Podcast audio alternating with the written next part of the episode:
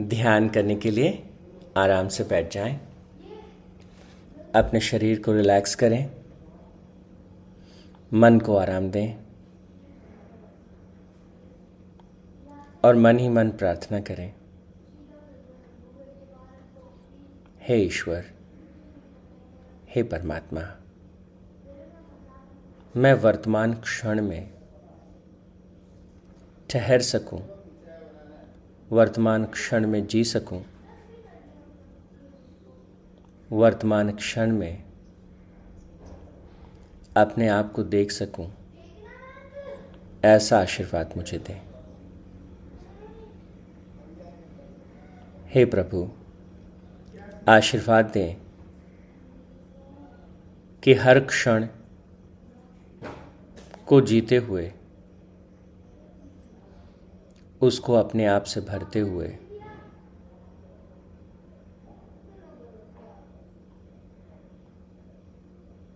वर्तमान को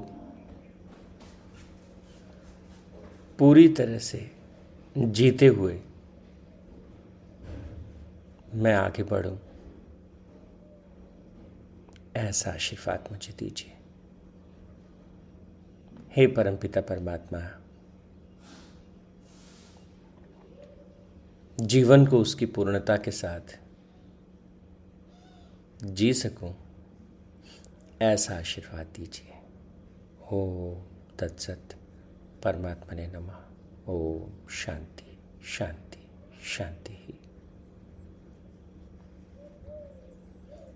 परमपिता परमात्मा के श्री चरणों में आज प्रार्थना करने के बाद अब हम विषय पर वापस लौटते हैं। हमने अठारह श्लोक, महत्वपूर्ण श्लोक पहले और दूसरे अध्याय से लिए। और सार रूप में हम गीता को पूरा इन अठारह श्लोकों में जी सकते हैं। आज के सत्र में हम तेज़ी से इसको देख लेते हैं, थोड़ा समझ लेते हैं। पहले पड़ाव पर क्या हमें अपने भीतर एक द्वंद्व दिखाई देता है, दो प्रकार की शक्तियों के बीच। जीवन का नाम ही जीवन का मूल अर्थ ही है कि ये दो ध्रुवों पर हमेशा टिका है। जैसे दिन रात है, सुख दुख है, हर तरह के धुर। सो लाइफ इज़ बाइपोलर तो हमारे भीतर सृजन है तो हमारे भीतर विनाश की शक्ति भी है। हम अपने आप को बना सकते हैं, अपने आप को मिटा सकते हैं।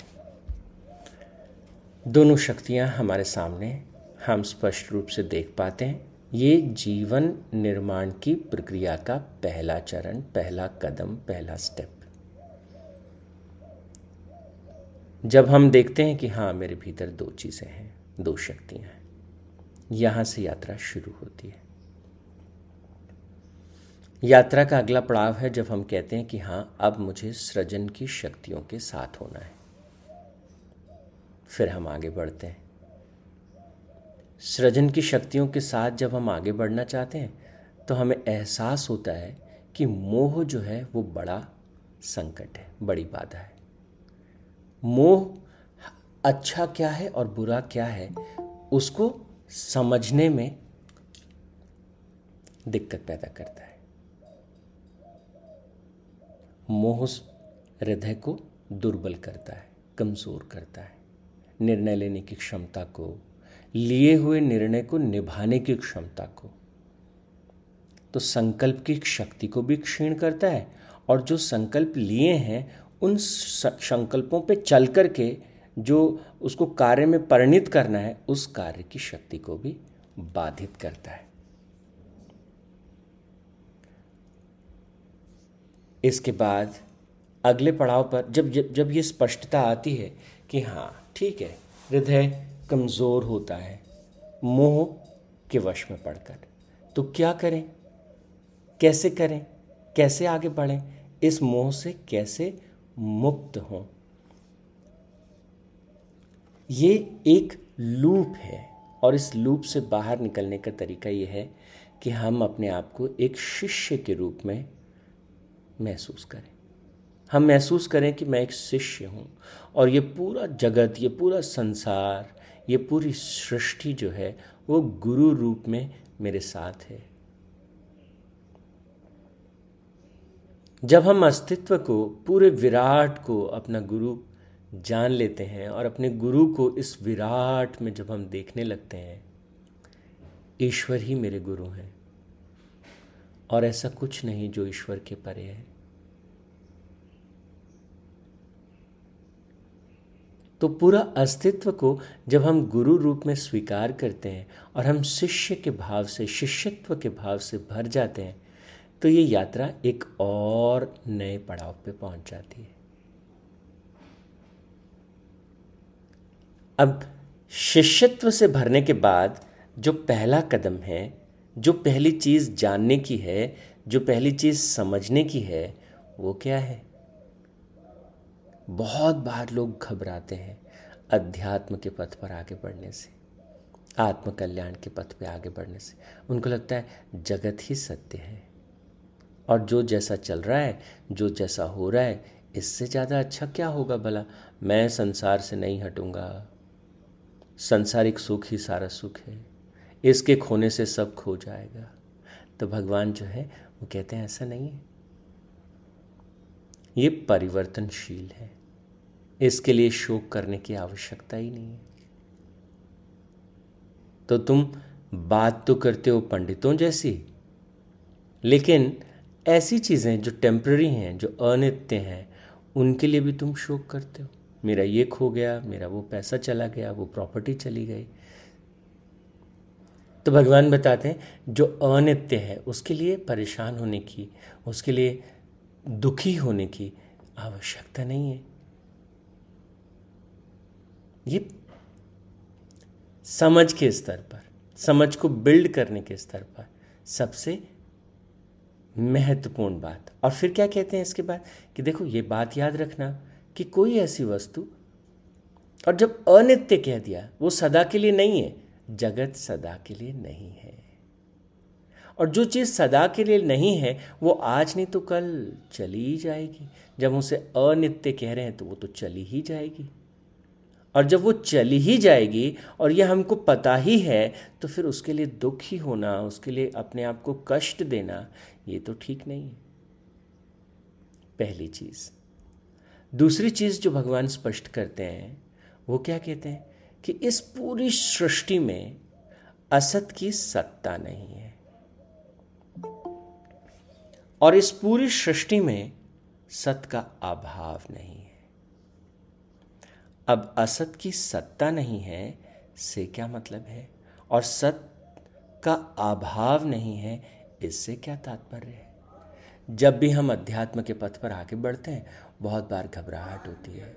ऐसा लगता है, ये संसार तो कलयुग है, यहाँ तो सब बुरा ही होता है, बुरे ही लोग आगे बढ़ते हैं। देखो कितने बेईमान लोग, कितने सत्ता में हैं, और कितने शक्ति वाले हैं, और कितने समृद्ध हैं।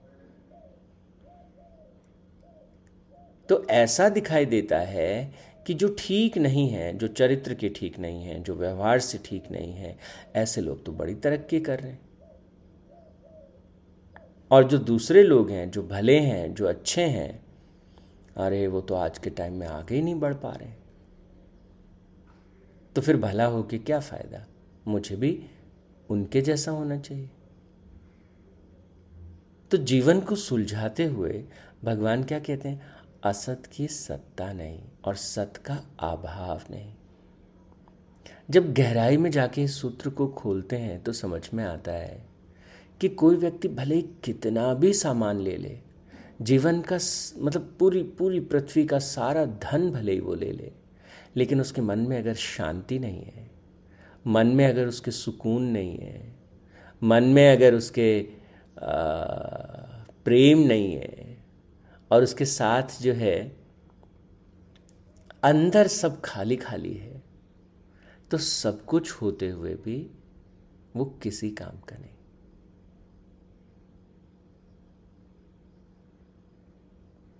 व्यक्ति को जीवन जो महसूस होता है, वो भीतर से महसूस होता है। इसलिए भगवान कहते हैं कि जो जो ईश्वर हैं, ईश्वर सत, उनका तत्व है। सत, चित, आनंद। हम कहते हैं ना, सत का कोई अभाव नहीं। सत्य का। तो ये सत्य जो तत्व है, ये ये कैसा तत्व है? कि ये जीवन तत्व है, ये आनंद तत्व है, ये प्रेम तत्व है। इसका कोई अभाव नहीं। और असत की सत्ता नहीं है। सही मायने में अगर कोई व्यक्ति देखे कि इस बात से तो मुझे पीड़ित होना ही है, इस बात से तो मुझे दुखी होना ही है, इस बात से तो मुझे कष्ट होना ही है तो भगवान कहते हैं कि ऐसा है नहीं। किसी व्यक्ति को व्यापार में बहुत हानि हुई, उसे लगा कि जीवन को त्याग देना चाहिए। ये जीवन बड़ा कष्टकारी है। मैं अपने बच्चों को क्या कहूँगा? मैं अपनी वाइफ को कैसे कहूँगा?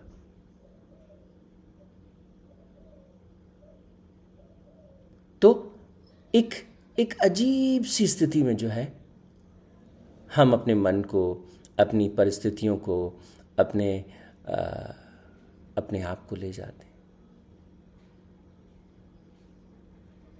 और पता चलता है, बाद में उनकी पत्नी उनके व्यापार को उठाती है, सारे कर्जे मुक्त हो जाते हैं और हज़ारों करोड़ के प्रॉफिट में कंपनी चली जाती है।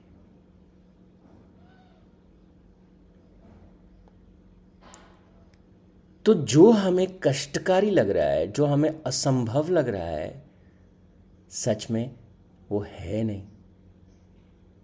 जीवन में कितनी भी बड़ी चुनौती हो, जीवन में कितना भी बड़ा कष्ट हो भगवान कहते हैं, क्या हमें उसे देखने की ताकत है? अगर हम इस बात को महसूस कर सकते हैं कि सत का अभाव नहीं है, उस परम शक्ति का कोई अभाव नहीं है तो हर बाधा को हम लांग जाएँगे। तो दूसरा कदम मजबूती से कैसे रखना है? तो कहते हैं, इसको समझो। और उसके बाद में जैसे आगे बढ़ते हैं, अगले ही पड़ाव पर, जब सत्य और असत को समझाते हुए भगवान आगे जा रहे हैं। तो किस बात को पकड़ रहे हैं? वो कह रहे हैं, अरे, अपने शरीर को देखो। क्या ये शरीर सत्य है? तो भगवान कहते नहीं। ये शरीर चला जाएगा। ये अनित्य है। अगर तुम्हारा जीवन पूरा इस शरीर पे ही केंद्रित है तो कष्ट होने वाला है, तकलीफ़ होने वाली है।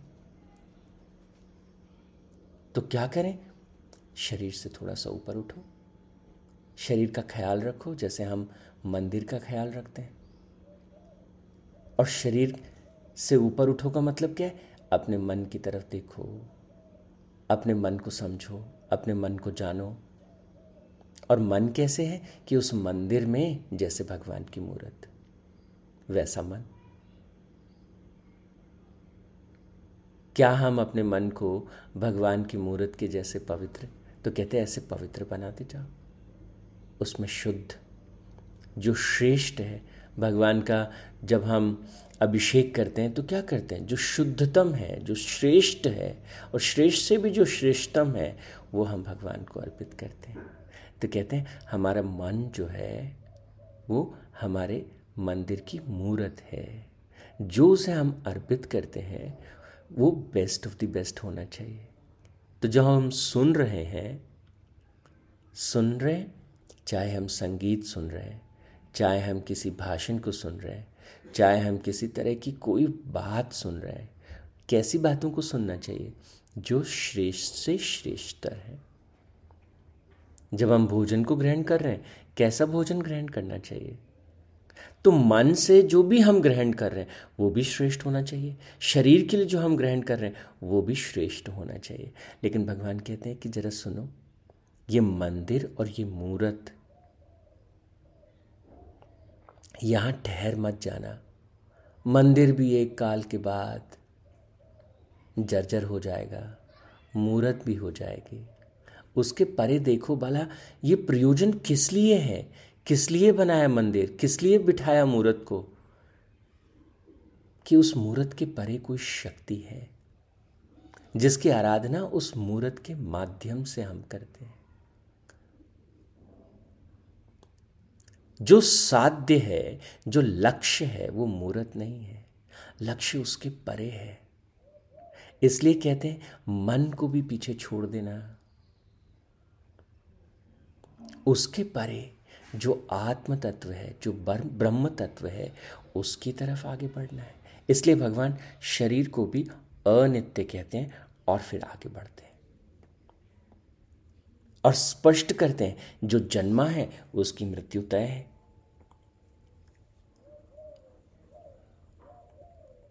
लेकिन कुछ ऐसा है अजन्मा जो सदा से है, जो सदा रहेगा।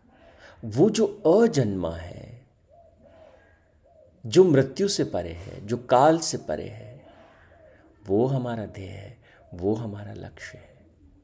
और उसकी साधना में हम जब जीवन में आगे बढ़ते हैं तो भगवान कहते हैं, स्वधर्म का पालन करके आगे बढ़ते जाओ। अपने धर्म को देखो मेरा धर्म क्या है? एक शिक्षक के तौर पर मेरा धर्म क्या है? एक पिता के आ, मेरा धर्म क्या है? एक भारतीय होने के नाते मेरा धर्म क्या है? इस पृथ्वी का वासी होने के नाते मेरा धर्म क्या है? अपने धर्म का एहसास करना और फिर उसके अनुरूप अपने पूरे जीवन को ढालना और आगे बढ़ना। और भगवान कहते हैं इस प्रक्रिया में या तो तुमको पृथ्वी का राज्य मिलेगा। पृथ्वी के राज्य से क्या तात्पर्य? आनंद से, शांति से, सुख से, भरकर आप अपने जीवन को जी पाएँगे। और अगर असफलता भी मिले तो उस असफलता में भी एक गहरी संतुष्टि होगी। मैंने अपना श्रेष्ठ किया, मैंने अपना best of the best effort डाला। तो दोनों ही तरफ़ जो है, अर्जुन, तुम्हारा ही फ़ायदा है। और फिर कहते हैं, इसका, इस इस मार्ग पे चलकर तुम कहाँ पहुँचने वाले हो? तो कहते हैं धीरे धीरे तुम गुणातीत होते जाओगे। आज के इस क्षण तमोगुण ने तुमको पकड़ा है। तो बहुत बार तुम संकल्प लेते हो और तमोगुण की वजह से वो संकल्प पूरे नहीं होते। रजोगुण तुमको पकड़ता है। तुम भाग दौड़ करते हो। ये करना है, वो करना है, इतना करना है। लेकिन फिर भी कर नहीं पाते हो।